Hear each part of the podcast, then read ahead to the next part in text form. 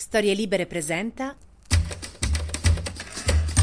16 ottobre 2023, io sono Alessandro Luna e queste sono le notizie del giorno. La prima notizia oggi viene dalla Polonia perché si è votato in Polonia. Voi mi direte, ma con tutto il casino che c'è sta nel mondo di Polonia ci parli? Eh, ho capito, ma se ci sono state le elezioni, sono un po' come il compleanno di quello di cui non te ne frega niente al lavoro, che però sai il giorno del suo compleanno un po' te, te lo caghi, dici, eh, no, sei importante pure te. Così con la Polonia oggi ha vinto lo schieramento europeista di Donald Tusk, mentre prima la Polonia era mh, governata da Morawiecki e la Polonia era un paese di quelli tipo Orban, tipo l'Ungheria, no? Oscurantisti, in cui per abortire devi trovare le sette sfere del drago. Invece adesso, eh, soprattutto era anti-europeista, adesso invece insomma potrebbe essere che ritorniamo eh, ad avere la Polonia alleata in cose tipo l'immigrazione, anche l- la guerra in Ucraina, il sostegno a Kiev, insomma è una notizia che per chi ha quelle idee lì è buona. Voi, io lo so che vi stranisce perché eh, io che inizio il podcast con una notizia positiva di questo periodo stra- fa strano, sì, lo capisco. E infatti andiamo a parlare di Israele.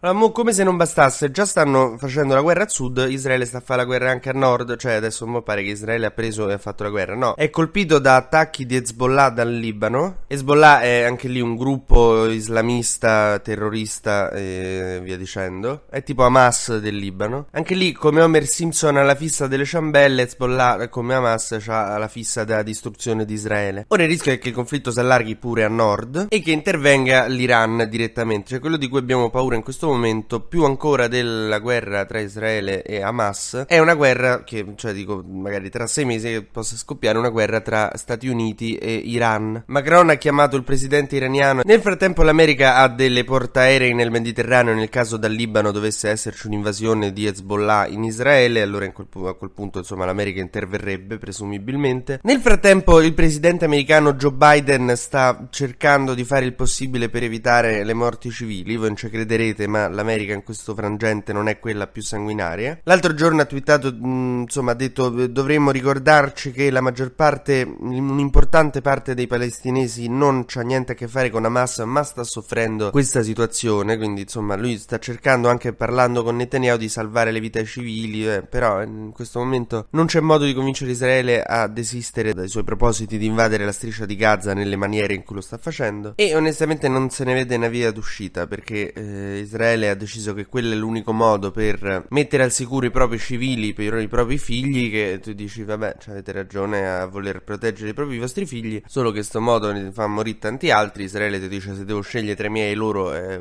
scelgo i miei, però non so come dire, a me sembra che è come se stiamo facendo coordinare le operazioni di polizia per l'investigazione di un omicidio al familiare della vittima, che cioè non possiamo aspettarci sia lucido. Nel frattempo a Gaza la situazione è disastrosa, le persone si stanno cercando di spostare verso il sud, sud, ma non tutte. Alcune dicono io voglio rimanere qua, immaginatevi. Io lo capisco se ti dicessero vai via che ti bombardiamo la casa, non so, vabbè. Sono pensieri veramente brutti che per fortuna finora non, né io né voi credo dovremmo fare, però è la scelta a cui sono posti davanti adesso i cittadini di Gaza. Molti stanno andando al sud, si sta già pensando a cosa si farà quando verrà invasa Gaza. Ora per, probabilmente Israele ci riuscirà a meno che ci siano grandi sorprese, ma Hamas non è così attrezzato, la striscia di Gaza è molto piccola, l'esercito israeliano è un esercito molto grande, soprattutto la striscia di Gaza confina soltanto con Israele e Egitto, quindi insomma quello che si sta pensando di fare è invadere il nord della striscia di Gaza con Gaza City, costringere Hamas nel sud, che cosa può andare storto d'altronde, no? Tanto costringere Hamas nella striscia di Gaza ha prodotto quello che abbiamo, vabbè, adesso non è che voglio dare discu- insomma, consigli strategici a Netanyahu, però vabbè. E l'idea è quella di governare il nord della striscia di Gaza e lasciare Hamas al sud. Come questo sia risolutivo io proprio non lo capirò ma dicono perché così si controlla meglio, stai in un ambiente più ristretto. Bah. A me come soluzione sembra come se quando è scoppiato il Covid ci avessero detto tutti in Lombardia. Cioè, mi sembra che esploderà ancora più forte la cosa, no? Però magari c'è un disegno geniale che io non ho capito.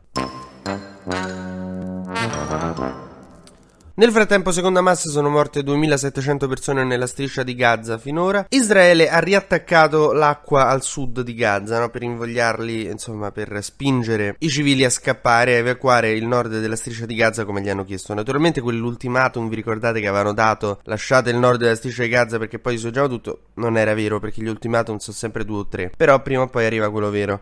E eh, appunto per convincere i civili ad andare giù stanno, hanno riattaccato l'acqua uh, al sud di Gaza. Pensa che in che tempi di merda che viviamo, se a un certo punto un paese che ti circonda con l'esercito ti deve dire Ehi tutti voi, se andate al sud di Gaza troverete straordinarie novità tipo l'acqua.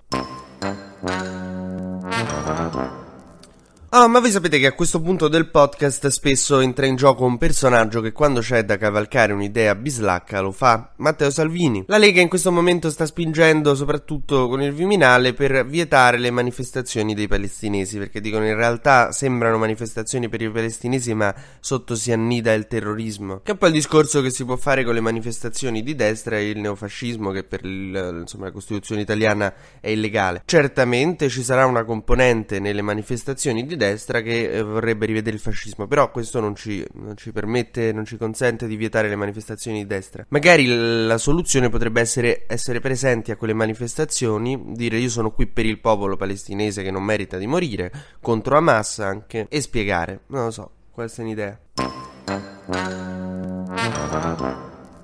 Passando a cose ben più serie, c'è un problema con Fabrizio Corona, il, il paparazzo VIP con tutti i tatuaggi e le, le, cose, la bronzatura, che adesso ha fatto uscire fuori uno scandalo su dei giocatori che scommettevano soldi e che appunto mo è ritornato interessante per l'opinione pubblica, quindi la TV lo invita, solo che eh, ci sono, eh, si è creata questa congiuntura, i programmi della TV di Giorgia Meloni, della Rai della Meloni, fanno cagare, sono disastrosi, gli ascolti bassissimi, insomma Giorgia Meloni ha praticamente distrutto la Rai. Mo Corona sta pieno di novità, fa un sacco di audience, quindi tutti quelli della Rai di Giorgia Meloni hanno iniziato a, a, invitare Corona perché gli tira su gli ascolti. Solo che mo tu accendi la Rai e c'è sta sempre Corona, quindi la gente dice "Oh, ma tra l'altro gli stiamo dando un botto di soldi perché questo per l'ospitate si fa pagare". Questo è un cortocircuito molto divertente. Mentre chiudiamo con uno speciale che troviamo sul giornale La Repubblica, a pagina 20, c'è un'inchiesta, diciamo, sulla vita sballata, così la chiamano, dei giovani. Eh, un articolo a due pagine in cui la generazione del terrorismo armato e dell'eroina ci dice eh, eh, eh le cannette ragazzi. E c'è stata una crescita la crescita più spaventosa è quella degli psicofarmaci senza ricetta ma questo non sembra interessare nessuno perché sono legali quindi devono essere buoni come l'alcol e le sigarette. Mentre è cresciuto anche il consumo di cannabis e questa cosa proprio non ce la riusciamo a spiegare ma com'è possibile che questi giovani hanno iniziato a consumare più cannabis? Io consiglio a chi ha pubblicato questo articolo su Repubblica a pagina 20 di scorrere le pagine prima non so se vi siete resi conto dell'ottimismo generale che c'è in giro. TG Luna torna domani mattina, sempre tra le 12 e le 13, su storielibere.fm.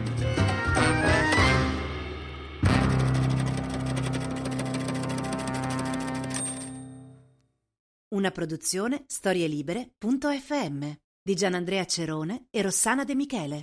Coordinamento editoriale Guido Guenci.